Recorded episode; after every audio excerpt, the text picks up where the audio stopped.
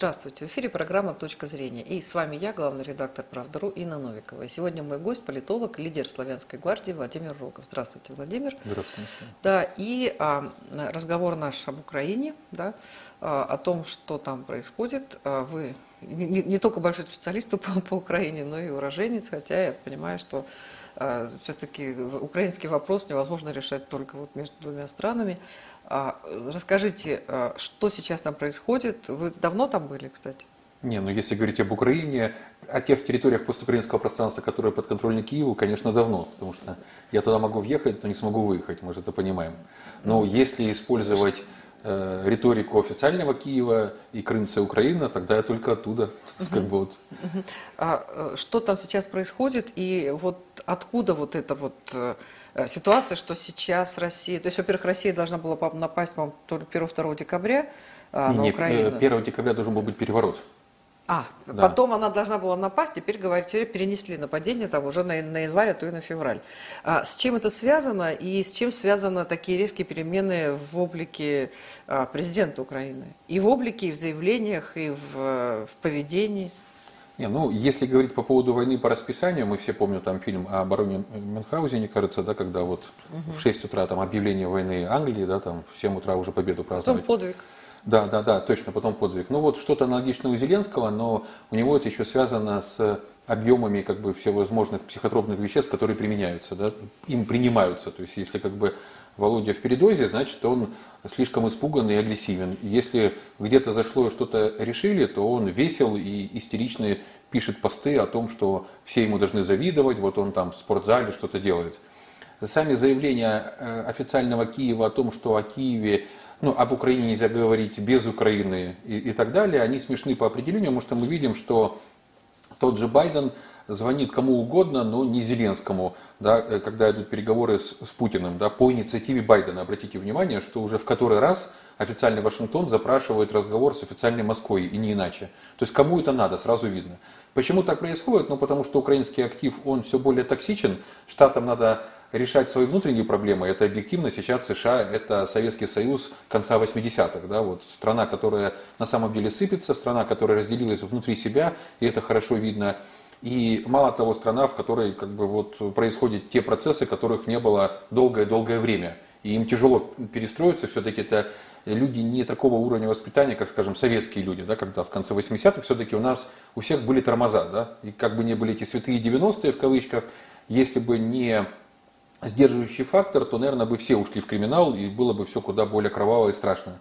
В Штатах же этих тормозов нет, и, естественно, люди четко высказывают свою позицию э, жестко и агрессивно. И обратите внимание, сейчас уровень поддержки того же Трампа, да, экс-президента, куда выше, чем у Байдена. То есть и для Байдена это тоже вызов, потому что он уже готовится к следующим выборам. Он сказал, что если еще будет жив и относительно здоров, то он примет обязательно в них участие.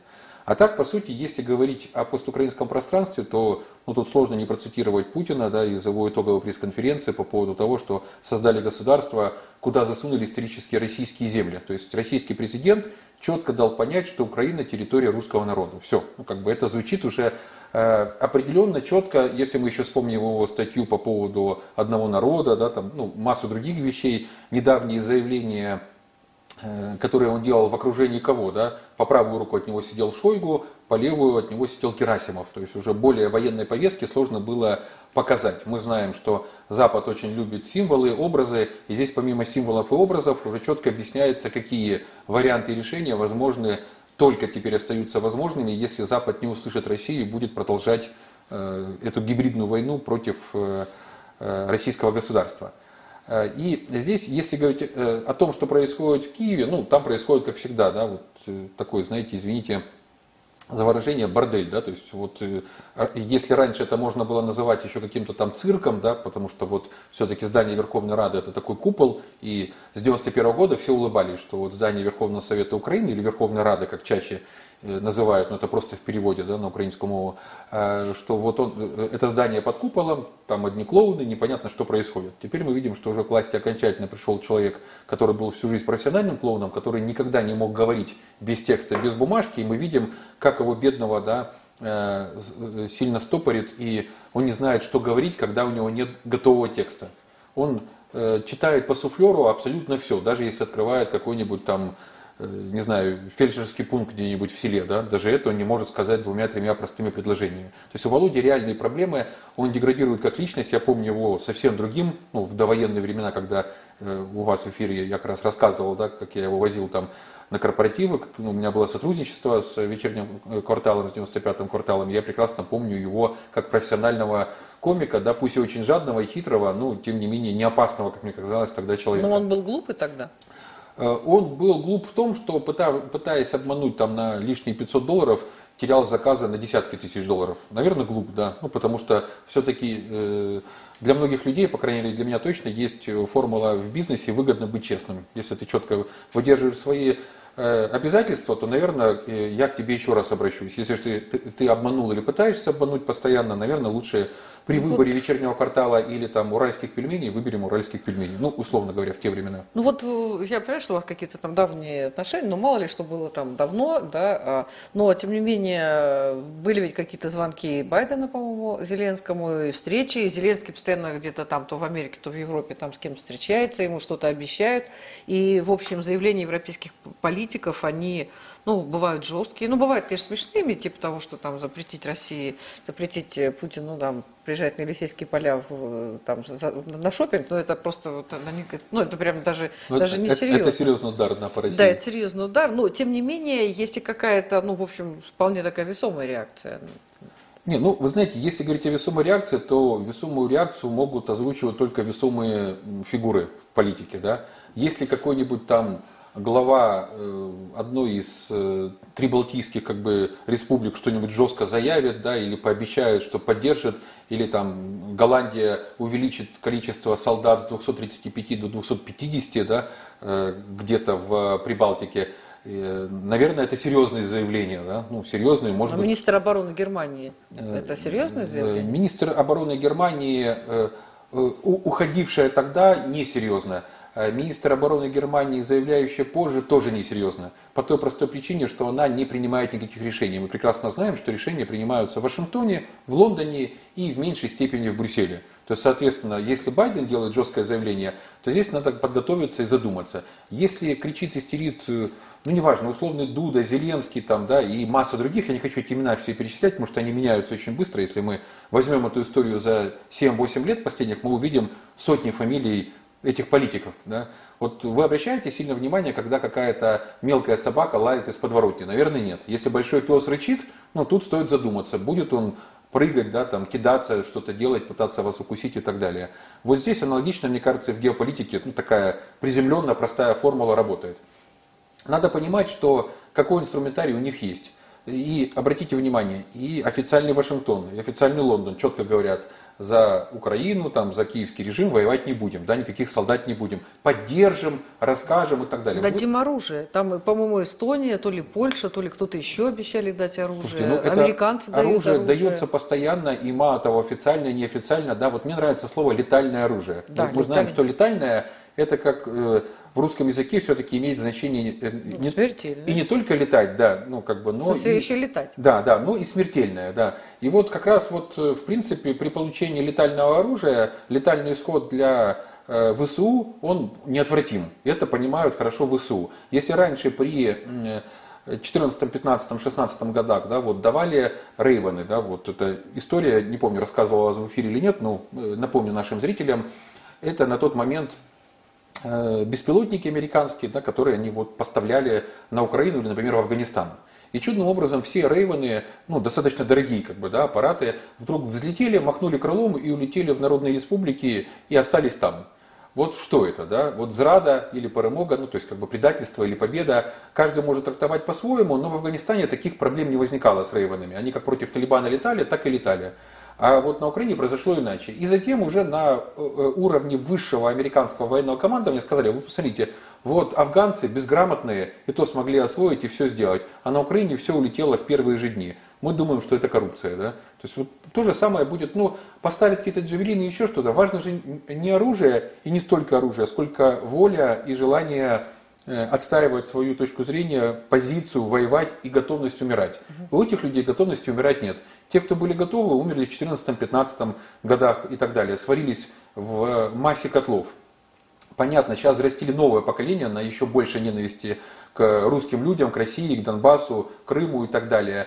Э, но здесь ситуация простая. Те, кто реально опасны, они все сидят на чемоданах. Абсолютно серьезно. Я вот без имен фамилии могу привести десятки примеров истории, начиная от человека, занимающегося оценкой земли, казалось бы, да, причем есть оценка земли и российская агрессия в кавычках. Все очень просто. Это человек, которого очень ценят в высоких э, кабинетах американского посольства. Почему? Человек-специалист ездит по Запорожской, Херсонской, Одесской, Николаевской областям, ну, по югу, да, исторической Новороссии, и смотрит, какие куски земли можно урвать вот в процессе так называемой земельной реформы. У него уже подготовлены доверенности на тещу, причем, может, у тещи другая фамилия, чтобы в момент изменения политической ситуации самому быстро уехать, а теща, чтобы все активы его продала да, по этой доверенности. Э, другой человек, э, журналист, профессионально разжигающий войну, ненависть, расчеловечивающий жителей Донбасса, Крыма, русских людей и так далее. Не публичный, да, он... Не публичный? Да, не публичный. У меня он... сразу две фамилии, там, Гордон и там еще не, не, не, это, это все клоуны, которые, поверьте мне, сразу же как будут, будут махать георгиевской ленточкой только когда поймут, что уже началось все по-взрослому. То есть не просто, да, вот позиционное противостояние. Эти люди, которые выйдут с караваями, там, с погонами в качестве татуировок, наверное, на плечах и рассказами, что они как минимум полковники там КГБ еще, даже, даже не ФСБ, да, а еще с тех пор. Э, это человек, который контролирует один из медиахолдингов, тем не менее у этого человека тоже все готово для того, чтобы быстро свалить ну и пытаться потом договариваться, да, он уже пытался не раз это делать. Вот я вам даже проще приведу примеры, да, вот Цымбалюк, вот просто его много в последнее время стало в информационном поле. Даже его сегодня пригласили на конференцию. Да, его, его пригласили на пресс-конференцию, он не пришел, а потом, как знаете, в старом анекдоте про украинского националиста, который рассказал, как он нагадил на Красной площади, да, говорит, как так, ну как ты смог, говорит, тут так я им доказал, говорит, а как же, говорит, ну я говорит, только штаны не снимал, да, вот что-то аналогичное у Цымбалюка, потому что Рома дал пост, где написал, вот, э, ну, там было очень много, даже не просто опечаток, да, каких-то смысловых галлюцинаций, вот иначе это не, нельзя было назвать. Он писал про спецслужбу, потом про пресс-службу, да, Кремля, то есть он путал определение, потом он говорил, что э, администрация президента России инфицировала расследование по нему, ну, может быть, инициировала, имелось в виду, и массу других вещей. Я думаю, что он был в белой горячке, потому что он реально испуган, несмотря на то, что он все-таки женился на замечательной барышней из российских СМИ, да, родил двух детей, которые граждане России, да, то есть у него... Не граждане Украины. У него три четверти семьи граждане России, представляете, то есть это уже просто зрада полная.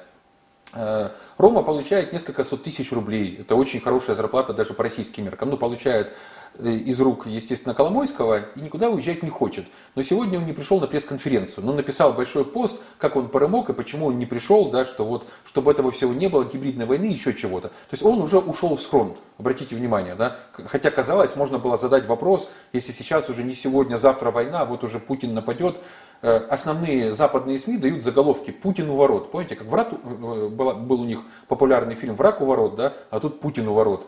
Э, ну, хотя, мне кажется, они на эти ворота сами смотрят, как бараны да, на новые ворота, и ждут Путина, да, уже просто на какие-то заклинания делают.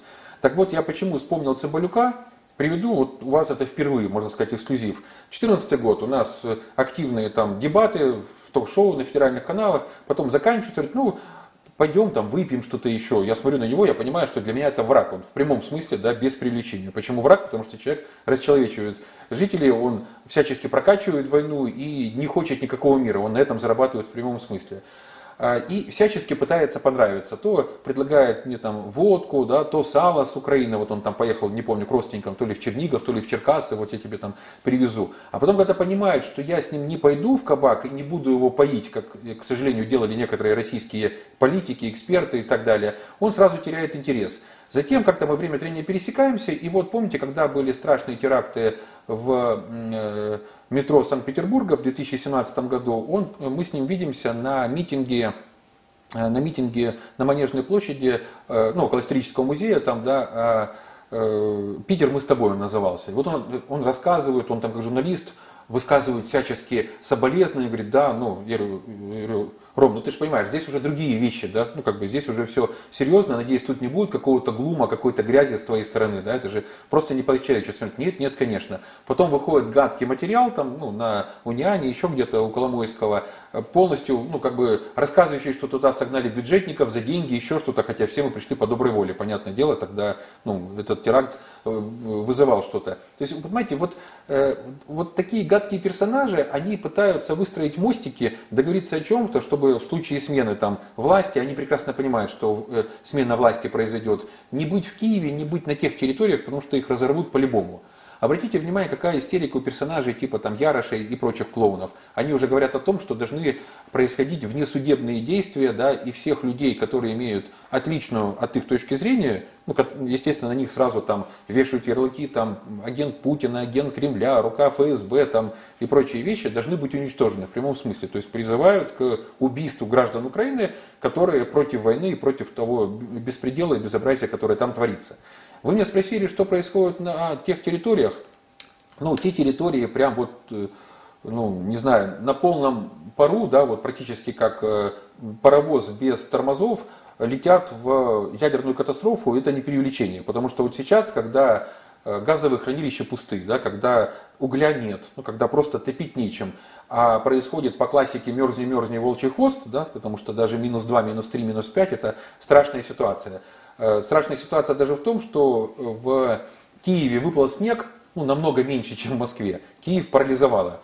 То есть не говоря о том, что никто не может ездить, потому что снег не убирается, потому что мэр, в кавычках, да, всех киян, ну, а кияны это те, кто приехали в Киев за последние 8 лет, и теперь, да, вот как бы рассказывают, что они кияны, в отличие от киевлян коренных. Так вот, э, Э, снег не убирается, ничего не происходит, и все очень грустно. Цены на такси выше, чем в Москве, хотя всегда в Киеве было очень дешевое такси, потому что низкие зарплаты. Э, ну, это уже бог с ним, да, что коммунальные службы не работают и прочие проблемы. Проблема в другом, что Запорожская и Южноукраинская АЭС э, в эти дни вышли на рекордный уровень мощности и работают выше своей номинальной мощности. Что это значит? То есть это АЭС, который регламентно последние 7-8 лет толком не обслуживается. Там все время происходят какие-то замены контрафактной продукции. То есть, например, должен быть выведен из эксплуатации энергоблок на Запорожской АЭС, и там должно быть заменено масса оборудования. Оно меняется и в Запорожье, и в Хмельницкий, э, и, э, и на Ровенской АЭС, и на Южноукраинской. Но меняется как? Ставится старое оборудование, которое просто перекрашивается, меняются шилдики выпуска. То есть, понимаете, это уже, ну, это просто преступление в прямом смысле, потому что технический регламент, он прописан кровью. Ну, тем более на земле УССР непосредственно была катастрофа Чернобыльской э, АЭС. И тогда все-таки весь Советский Союз, да, абсолютно все республики посылали солдат, военных, э, посылали солдат, посылали инженеров, добровольцев и миллиарды-миллиарды советских рублей э, тушили э, эту катастрофу. Что сейчас происходит на Запорожской на Ровенской, на Хмельницкой? Ну, мало того, абсолютно все энергоблоки запущены в работу, при том, что они не могут сейчас работать ну, на полную мощность. Многие вообще должны быть выведены из, из эксплуатации. Сегодня максимально работает все и на 15% больше, чем э, проектная что, мощность. люди этого не понимают, там власти этого не понимают. Не, ну, там, вла- власть не понимает. знаю, там топ, Минтопэнерго, там э, они понимают, что это смертельно ну, опасно. Ну, мало того, Росатом, в свою очередь, уже отказался от гарантийного обслуживания энергоблоков, потому что там же еще идут эксперименты с э, Вестингаузом, да, я напомню, это американская компания, э, а, э, э, компания банкрот в прямом смысле юридически, да, которая не смогла отдать долги, но на Украину все, все подавляются, все поставляется, вот эти твелы, то есть топливные элементы сборки, контрафактно, по сути, по сути они подделаны под, под российские стандарты. Они не выдержаны российские стандарты, потому что у них нет технического регламента, сертификации и того, как надо. Ну, это, скажем, если брать какие-то китайские, ну даже не китайские, еще больше, наверное, молдавские или одесские копии э, автозапчастей, даже не автозапчастей, да, наверное, авиазапчастей, ну, наверное, вряд ли они смогут быть э, качественными, потому что это делается кустарным образом. Но американцы и здесь защитились. Для того, чтобы в случае чего, если жахнет, они поставляли не напрямую от американской компании, а через шведскую маленькую конторку, тоже как бы Вестингаус, Свиден АБ. Ну, то есть, короче, легализовали просто через небольшую компанию, через, через дочернюю, в случае чего какая-то Э, шведская рога и копыта будут отвечать за ядерную катастрофу, которая, не дай бог, может, может произойти на постукраинском пространстве. Мало того, если вы думаете, я нагнетаю, я приведу пример вот такого персонажа, да, как э, украинский генерал, губернатор, генерал-губернатор, как его только не называли, да, Геннадий Москаль, помните, который матом, да, да, да. матом любит общаться, который русофоб, который как бы всегда выступал против э, русской культуры и русского мира, несмотря на свою фамилию такую. Да? Так вот, э, Москаль еще в ноябре то есть где-то месяц-полтора назад говорил о том, что, ребята, все серьезно, по атомной энергетике надо что-то делать. Что мы видим параллельно? Параллельно Зеленский пытается продолжать реверс э, газа, да, ну, реверс это громко сказано, может он уже не поставляется через Украину в Венгрию, например, но э, теперь и спасибо президенту России, он озвучил эту коррупционную схему, теперь этот газ поставляется из Германии через Польшу, то есть теперь на вот, э, бедных жителях постукраинского пространства, формально подконтрольных Киеву, э, наживается не Порошенко и Ахметов, например, там, да, а немецкие власти, немножко польские и совсем чуть-чуть, скорее всего, в долевом участии представители режима Зеленского. То есть смысл какой? У Германии цена на газ низкая, по долгому контракту. Соответственно, он стоит там не 2000 долларов, как сейчас, да, за 1000 кубометров, а в несколько раз дешевле. Зарабатывают немцы, зарабатывают поляки, и потом уже все остальное добирает Зеленский. Для примера э, приведу Одессу, Запорожье, Херсон. Да, вот три относительно южных города. Да, там теплее, чем, например, в Черкасах, Чернигове или Киеве. Э, в этих трех городах э, объекты недвижимости, ценники за отопление за ноябрь, еще ноябрь, да, то есть не декабрь, который намного холоднее, за ноябрь 2021 года в 14,5 раз в среднем, да, где-то там 12, где-то 16, ну 14,5 раз выше, чем за ноябрь 2020 года. Вот представьте себе, пусть представит каждый из наших зрителей, смог бы он заплатить, ведя какой-то бизнес, даже самый маленький, в 14,5 раз больше. В абсолютных цифрах, например, было 300 гривен, да, стало больше 5000. Ну, это много, это больше 200 долларов за очень небольшой офис. Э, мало того, я общался с людьми, представителями ну, даже не малого, а среднего бизнеса и крупного, да, вот, ну, там, например, 800 человек среднесписочная численность там, у человека работников на предприятии. Он говорит, слушай, говорит, при нынешних ценах на газ, которые нам, как в качестве коммерческих предлагаются, мне выгодно всех разогнать за свой счет, и просто не работать, ну, пока этот газ нужен. По той простой причине, что себестоимость любой продукции получается выше, чем сегодня цена на рынке. То есть, естественно, меня это, меня это никто не купит, потому что, во-первых, и денег нет, а во-вторых, ну, как бы, и нет смысла покупать, потому что ты это потом и не продашь, во-первых, а во-вторых, и не сможешь использовать. То есть, банкротство просто колоссальное. Это то, что сейчас еще пока не видно, да, есть какой-то, ну, знаете, эффект э, оттяжки временной, там, месяц, полтора, два. Почему заговорили о войне в январе-феврале? Да все очень просто. К тому времени все должно начать как раз рушиться. Вот такие представители малого, среднего и выше среднего бизнеса, естественно, уже не просто взвоют, ну, а они проедят любые свои запасы. Понятно, если у человека крупный бизнес, он э, заморозится, отморозится, сам куда-то уедет в теплые края, ну, а у работников-то денег нет, люди-то не смогут месяцами, да, с учетом повышенной квартплаты, не, не совсем теплых помещений. Все-таки э, сейчас как бы, да, по техническим условиям понизили стандарты украинские по теплу в домах, да, если раньше там условно где-то было 22, теперь и 18 нормально, да, а представьте себе 4 градуса, когда на улице прохладно, ну не очень комфортно, э, если у тебя будет э, температура ниже. Так вот эти люди как раз к концу января ну, им, им надо что-то начать делать. И к концу января велика вероятность, что у них дома может быть даже попрохладнее, чем на улице, учитывая украинский климат. Ну, соответственно, лучше выйти на улицу и снести Зеленского. С учетом того, что Зеленский не устраивает и того же Байдена. Ну, и, в принципе, это давалось ему понять не раз. Э, через неназначение массы кадровых, да, как бы, э, э, кадров, которые предлагали американцы, через то, что брал на себя обязательства, но сам воровал или вместе с Коломойским.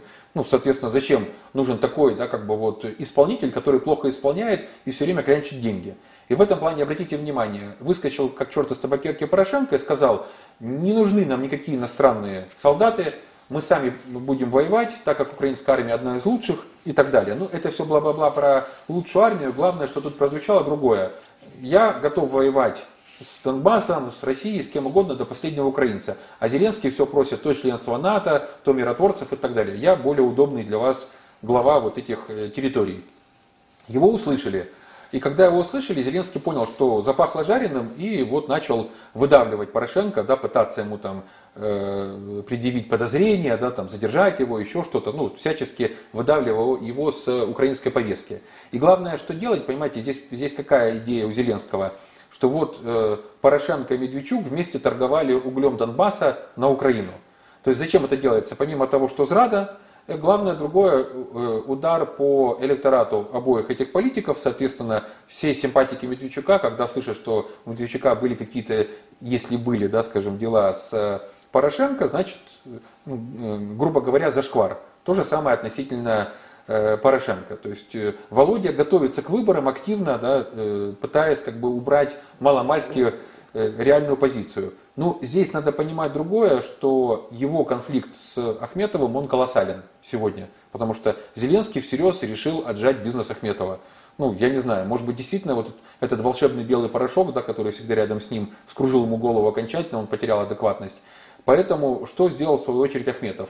Он собрал всех своих э, петрушек, ну, кроме Саакашвили, который в тюрьме чалится, да, а, э, формально собрал на день рождения Шустера в Вильнюсе и сам туда прилетел. Ну, понятно, вот э, любой желающий может э, в сети, интернет найти фотографию, где стоят там с алибардами, с какими-то мечами, щитами, там Шустер, Гройсман, Аваков, э, еще кто-то и так далее. То есть вся президентская рать, и сбоку торчит еще какой-то там топор или что-то еще, но кто его держит, не видно. Вот знающие люди говорят мне, что как раз это был Ахметов, просто не хотел в кадр попадать. И э, подпись очень простая была «Зима близко».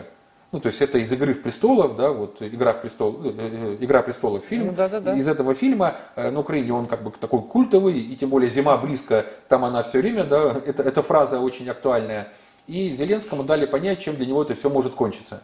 Зеленский попытался рассказать, что Ахметов рука Кремля, попытался это продать Э, Западу, мало того, выкупил очень по высокой цене, в 2-3 раза э, от ценника э, более высокой, в нескольких западных СМИ площадь в газетах для того, чтобы написать, что Ахметов рука Кремля. Но как-то особо не сработало, потому что Ахметов все-таки в значительной степени резидент Лондона, ну, как бы уже британский, да, и связан с наднациональными элитами очень хорошо. Он туда заносит деньги уже не один год, ну, больше, наверное, только Пинчук, наверное, да, вот в этой теме Э, внешней оккупации. То есть поэтому э, я думаю, что для Зеленского все очень грустно и печально, и он прекрасно понимает, что повышение ставок его может спасти, как он думает, да? что потом гори синим пламенем, а там-то уже деваться будет некуда, что-то можно будет отдать, отрезать, ну, таким образом удержаться у власти, потому что коней, даже таких страшных, на переправе там Запад менять не будет. Это та логика действий Зеленского окружения, которая вот на сегодня есть. Ну а вот сейчас есть какие-то а, все-таки там реальные кандидаты, адекватные кандидаты. Я тут разговаривала, может, месяц, может, два назад с а, украинским политологом Александром Охременко. Вот он Охременко, сказал, угу. да, ну я, честно говоря, вот мы в эфире с ним говорили нормально, но когда я читаю его Facebook, я вот в ужасе от того, как он врет, все передергивает, делает какие-то немыслимые выводы. Я удивляюсь, что вот в эфире он совершенно нормально там уже говорил, и он сказал, что на Украине никогда не победит пророссийский кандидат. Не, ну, вы знаете, э, Саша Хрименко – это такой классный вот политолог, эксперт, да, четко показывающий суть политического украинства. Да. Какая у него любимая фраза? А где грошики, да, то есть вот у него как бы вот эта фраза, которая у него звучит... Ну, она не, не только у него, наверное, любимая. Всегда. Не, ну, у него она любимая вдвойне, да, то есть потому что вот не буду говорить конкретно о нем, но 99% украинских политологов, если им предложить деньги, они будут выступать за кого угодно. Вот яркий пример сейчас э, по украинским реалиям подготовили телеканал «Рада», да, то есть без буквы «З» впереди, просто «Рада». Э, ну, это, соответственно... Дума. А? Дума. Да, ну, ну, то есть в переводе на русский «совет», просто угу. «совет», да. То есть там до сих пор страна совета в худшем uh-huh, понимании этого слова, потому что все советуют, никто ничего не делает. Uh-huh. И вот э, суть какая, его сделали абсолютно, создали абсолютно незаконно, бюджетных денег всадили немерено, при этом никаких ни тендеров, ни э, указов, ни э, решений, ни тем более законов не принималось. Просто появился такой телеканал, который должен пиарить Зеленского, рейтинг которого летит в тартарары.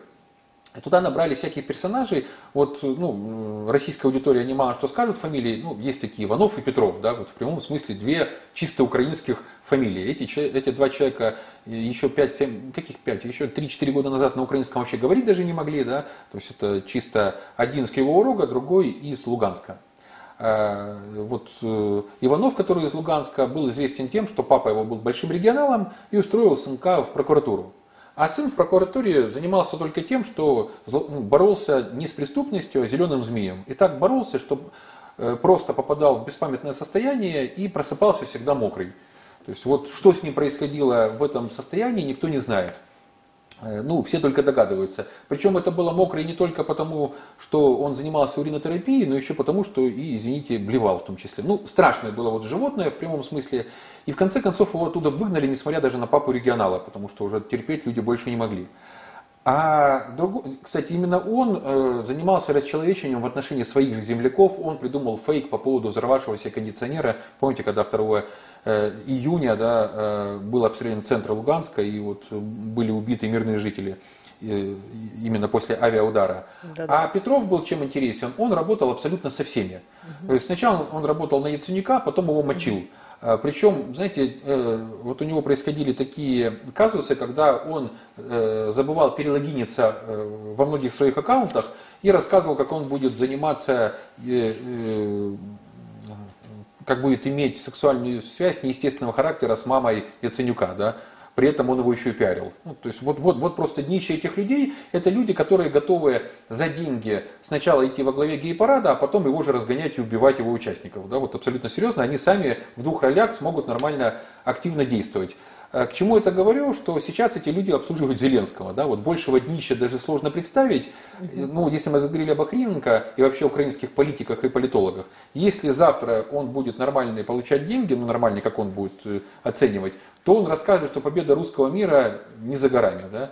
Если еще больше деньги, то он, естественно, будет рассказывать, что Э, Украина, це Европа и так далее. То есть в зависимости от ценника вопроса... Ну, и от отправителя платежа. Э, вот знаете, был в России человек, имеющий отношение к политике по постукраинскому пространству, очень известный, его там серым кардиналом называли, он театрал, любит писать стихи, да, там про кокаин и про что-то еще. Э, известный человек, да, как бы вот жил жил в юности в Рязанской области да, и, так далее. Так вот, этот человек и работал в администрации президента России. Э, этот человек, вот он такой все-таки, знаете, э, ну, достаточно изысканный, да, вот он игрок. Он игрок вот в плане э, политики. На Украине он вообще, его фамилия стала таким именем нарицательным, потому что и снайперы его были, и еще кто-то, в общем, все от него, да, что только можно было придумать. И вот он, шутки ради, часто перекупал подобных персонажей, они начинали ну, нести какую-то полную чушь, ахинею, противоречия себе по несколько раз в месяц. Но при ценнике, сравнимом, наверное, там с э, землячками с Украины, работающим на, работающих на, в эти сильные морозы на подмосковных трассах, э, ведущие украинские политологи, не чураясь, говорили абсолютно противоположные вещи тому, что они говорили буквально на медне. То есть, поэтому слушать какое-то экспертное мнение на постукраинском пространстве бесполезно.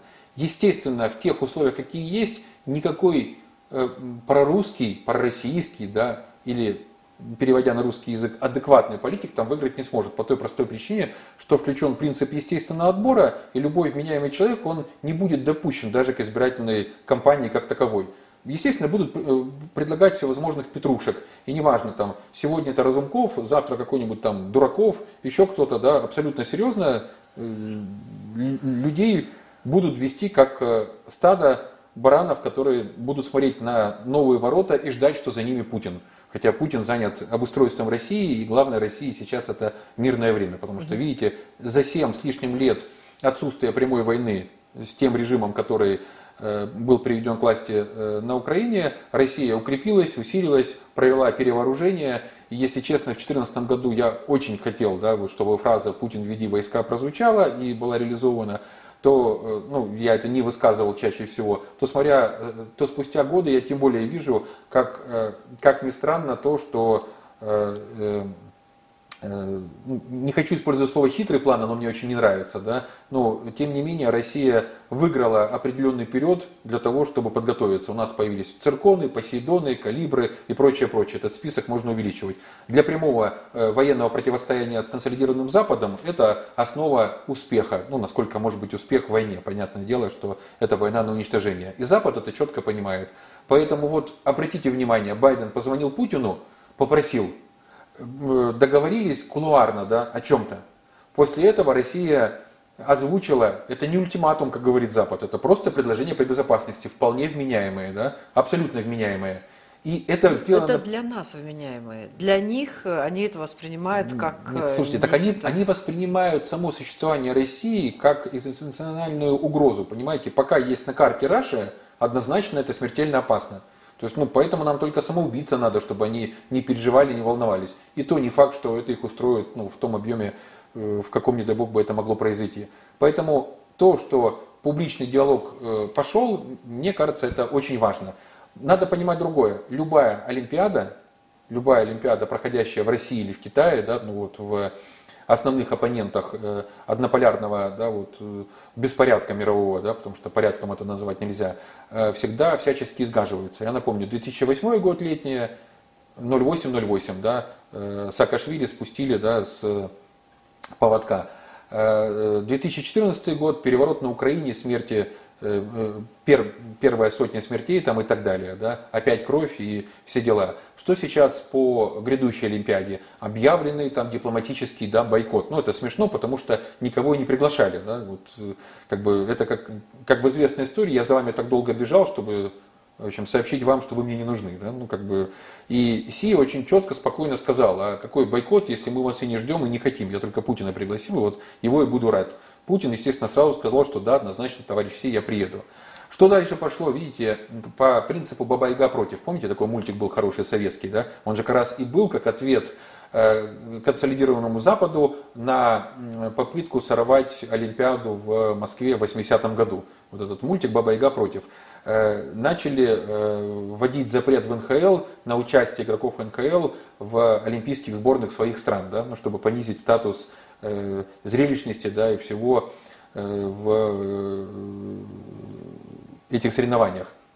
То есть, по сути, я думаю, что велика вероятность какой-то большой провокации именно на Олимпийские дни. Вот, например, так как они любят всякий символизм, 0,2, 0,2, 22, да, то есть, ну, понятно, прогнозы дело неблагодарное, но однозначно Зеленскому кровь из нужна война, ну, желательно короткая, неважно какая, победоносная или нет, он прекрасно понимает, что победоносная там не будет. Но главное, чтобы э, все внимание от Олимпиады было привлечено к постукраинскому пространству. Западу консолидированному, естественно, это надо, объединенному, потому что сразу Олимпиада сходит на нет, величие Китая экономическое, геополитическое тоже снижается, да, повестка. А Зеленскому еще выгодно потому, что от холодных батарей, долгов и всему рассказывается, ну видите, война, ну что ж рабы-то, да, надо как бы спасать.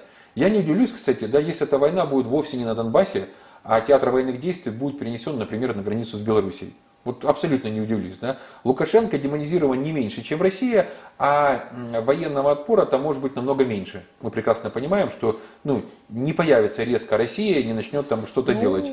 Ну, вы понимаете, вот э, прощупывание там идет достаточно Э, долгое и качественное. Вспомните попытки переброски оружия, сколько раз оно, оно останавливалось на границе от всевозможных челноков, маршруток, да, каких-то беглецов и так далее. Вспомните относительно недавние, несколько месяцев назад, обстрелы пограничных столбов белорусских со стороны Украины. Ну, то есть кто-то же приходил с оружием и стрелял по этому всему, да, и стрелял там, где, по идее, должны быть украинские пограничники, ну, видеть или реагировать. Вспомните этих всяких Фемен и прочих, которые пытались перекинуть через э, белорусскую границу именно со стороны Украины. Вспомните боевиков, которых пытались засунуть э, во времена белорусского Майдана, ну не состоявшегося. Я не фанат Лукашенко, но тем не менее, естественно, да, выбирая между Лукашенко и этими чертями, ну выбор очевиден. Да, э, у батьки практически появляется какой-то ореол вокруг головы. А совсем недавние события это пересечение э, белорусской границы украинским военным вертолетом. А теперь смотрим, система все-таки э, геопози... Э, геопозиционирования вертолета, тем более военного, вполне достаточно для того, чтобы понять, где ты летишь и как ты пересекаешь границу. То видео, которое предъявили белорусы, четко показано, что этот вертолет пролетает над линией разграничения, где просека, где столбы стоят, но это видно визуально, тем более на низкой высоте. Соответственно, это тоже какие-то попытки э, пересечь. Зная Володю как очень хитрого человека, э, Зеленского, я думаю, что он как раз и при, может ну, в его стиле, вполне в его характере, придумать вот такой вариант, извините за выражение, на полшишечки куда-то в Беларусь попробовать сунуться. Да, возникнет что-то, какая-то стрельба, что-то еще, это можно сказать как страшная агрессия севера, да, вот э, страшная Орда, Мордор, еще кто-то, а Лукашенко это всего лишь там кукла Путина и так далее. Да? И таким образом Зеленский особо ничего не теряет, привлекает к себе внимание, может ввести военное положение, отрабатывает поездку перед Западом и, в принципе, остается в сплошных плюсах. То есть это один из сценариев, который вполне возможен, потому что идти на Донбасс и идти в сторону Крыма, тем более, да, немножко страшно. Хотя та информация, которая сейчас реализуется через вот такое понятие, как операция гласность. Вы знаете, это мы придумали еще во времена Ющенко, что когда чувствую, что есть какая-то провокация, надо о ней заявить и попытаться таким образом ну, ее да. предотвратить. И мы видим, что первые лица, да, непосредственно российские, заявили о готовящейся провокации, о полутора сотнях представителей американской ЧВК. Единственное, не озвучили ее название, но я думаю, это дали коридор э, действий американцам, чтобы они все-таки отыграли назад. И если мы вспомним, как подобные вещи происходили в Сирии, когда то белые каски, то отравление в Гуте, то мальчики там, да, которые там то мертвые, то не мертвые, оказывалось, им просто давали там за конфеты, да, за какие-то там буквально шаурму или что они там, уже не помню, им какие-то продукты давали. И эти ребята потом давали интервью, живые, целые, да, все нормально, дети рассказывали, ну вот пришли эти боевики, да, попросили нас как бы вот измазаться в меле, еще в чем-то там, или э, очень громко кричать. То есть поэтому то, что в Авдеевке есть э, ЧВКшники, ну, если известно российским спецслужбам, если это уже озвучено в российских СМИ, значит идет попытка предотвратить это. Я приведу больше примеры. В том же Мариуполе, например, э, масса предприятий, которые несут техногенную угрозу, то есть ну, именно катастрофы техногенного происхождения, да, то есть это промышленные объекты и так далее, масса предприятий заминированная. И карта минных полей у СБУ нет, потому что американцы СБУ не верят, потому что СБУшники могут быстро все отдать ну, ФСБ, да, на нашу сторону, да там, ладно. народных республик. Поверьте, это очень быстро произойдет, когда почувствуют.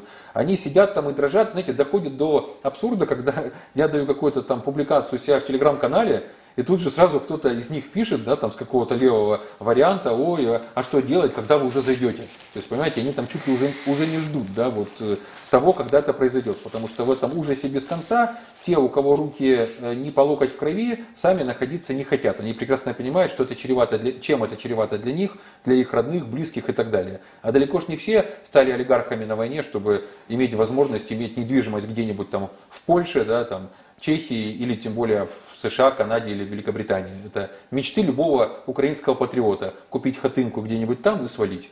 То есть вот, вот, вот, вот ну, и есть слушайте, украинский патриотизм. Они начинали с того, что они хотели свалить в Польшу и там работать. Причем работать, извините меня, не а, топ-менеджерами да, в офисе, а работать э, там на самых э, таких э, черных работах, самых тяжелых и за небольшую зарплату.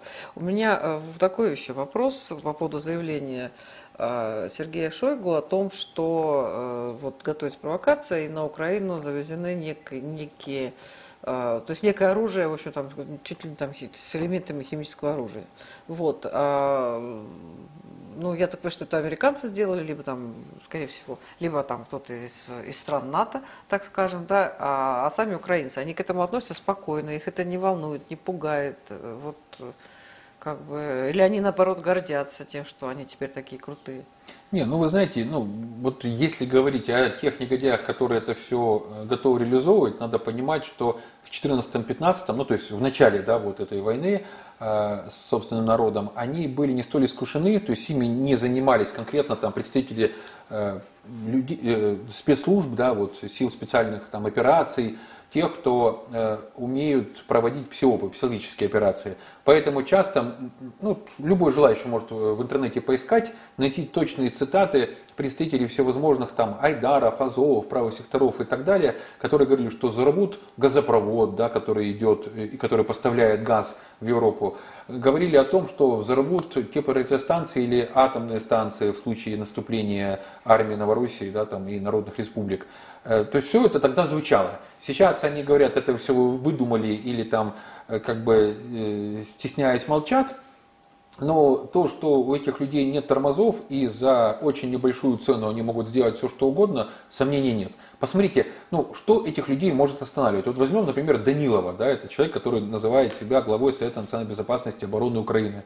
Э, очень рекомендую всем не в качестве рекламы посмотреть э, ролики Анатолия Ширия, да, очень качественное расследование, где четко показано, что это обычный гопник, даже не уровня бригадира, да, то есть это вот такой э, бык, ну, говоря языком криминала, да, который э, в 90-е годы занимался тем, что крутил, э, крутил э, наперстки на рынке даже не Луганска, да, там, а Алчевска, еще какого-то там относительно небольшого города Луганской области, понимаете?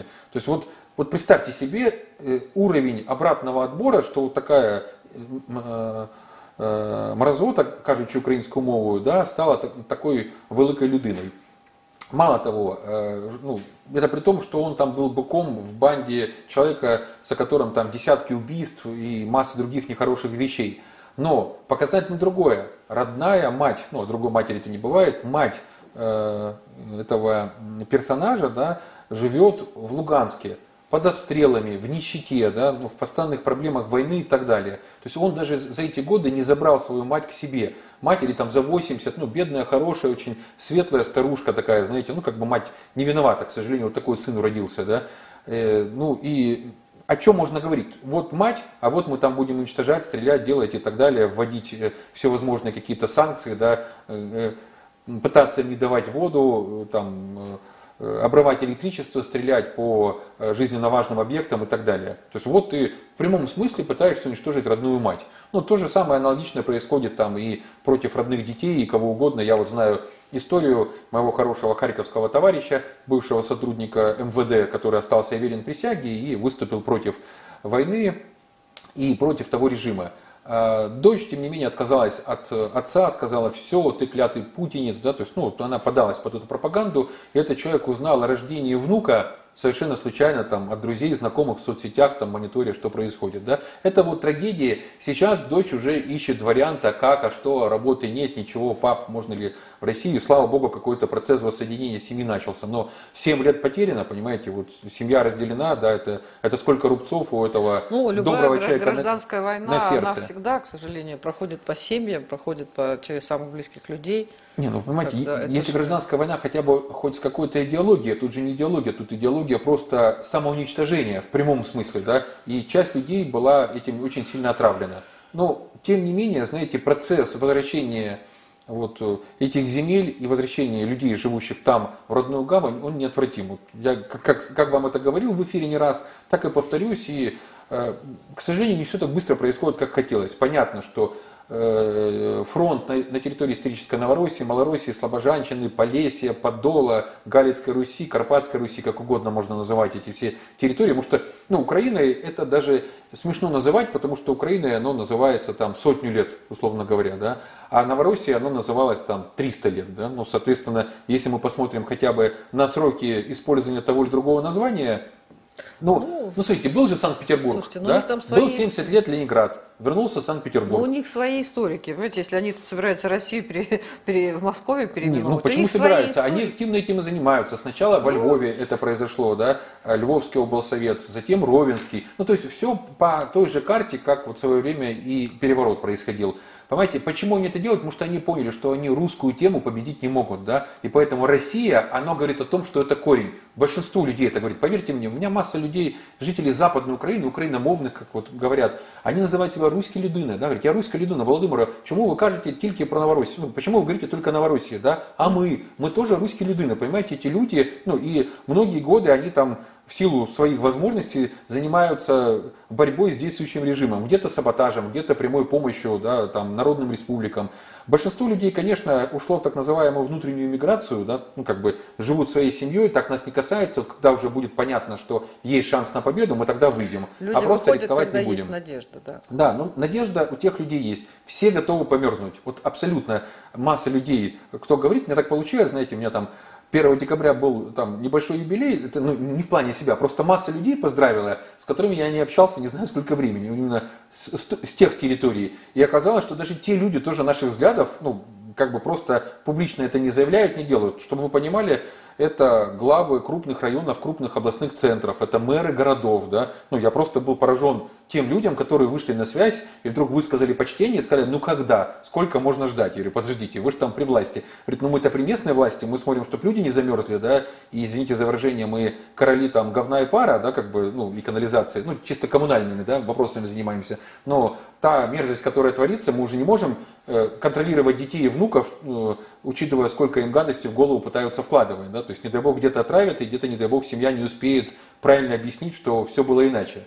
Поэтому я с очень сдержанным оптимизмом на это смотрю. Единственное у меня в чем опасение, если, не дай бог, начнутся события по Донбассу с той стороны, да, что будет несколько часов э, ада для Донбасса. Вот это я переживаю, чтобы количество крови русских людей, которых и так мало в мире, да, все-таки 100 с лишним миллионов русских людей, это мало. 200. Ну, ну 100, с лишним, 100 с лишним миллионов в России, я говорю, да. Это, это слишком, то есть то, что 200, это понятно. Ну, не все же они сразу соберутся у нас, да, хотя почему бы и нет, да, с учетом того, что надо заниматься, как вот хорошо этим занимается Германия, Израиль, мы же видим опыт государств, которые собирают свой народ и становятся от этого только сильнее.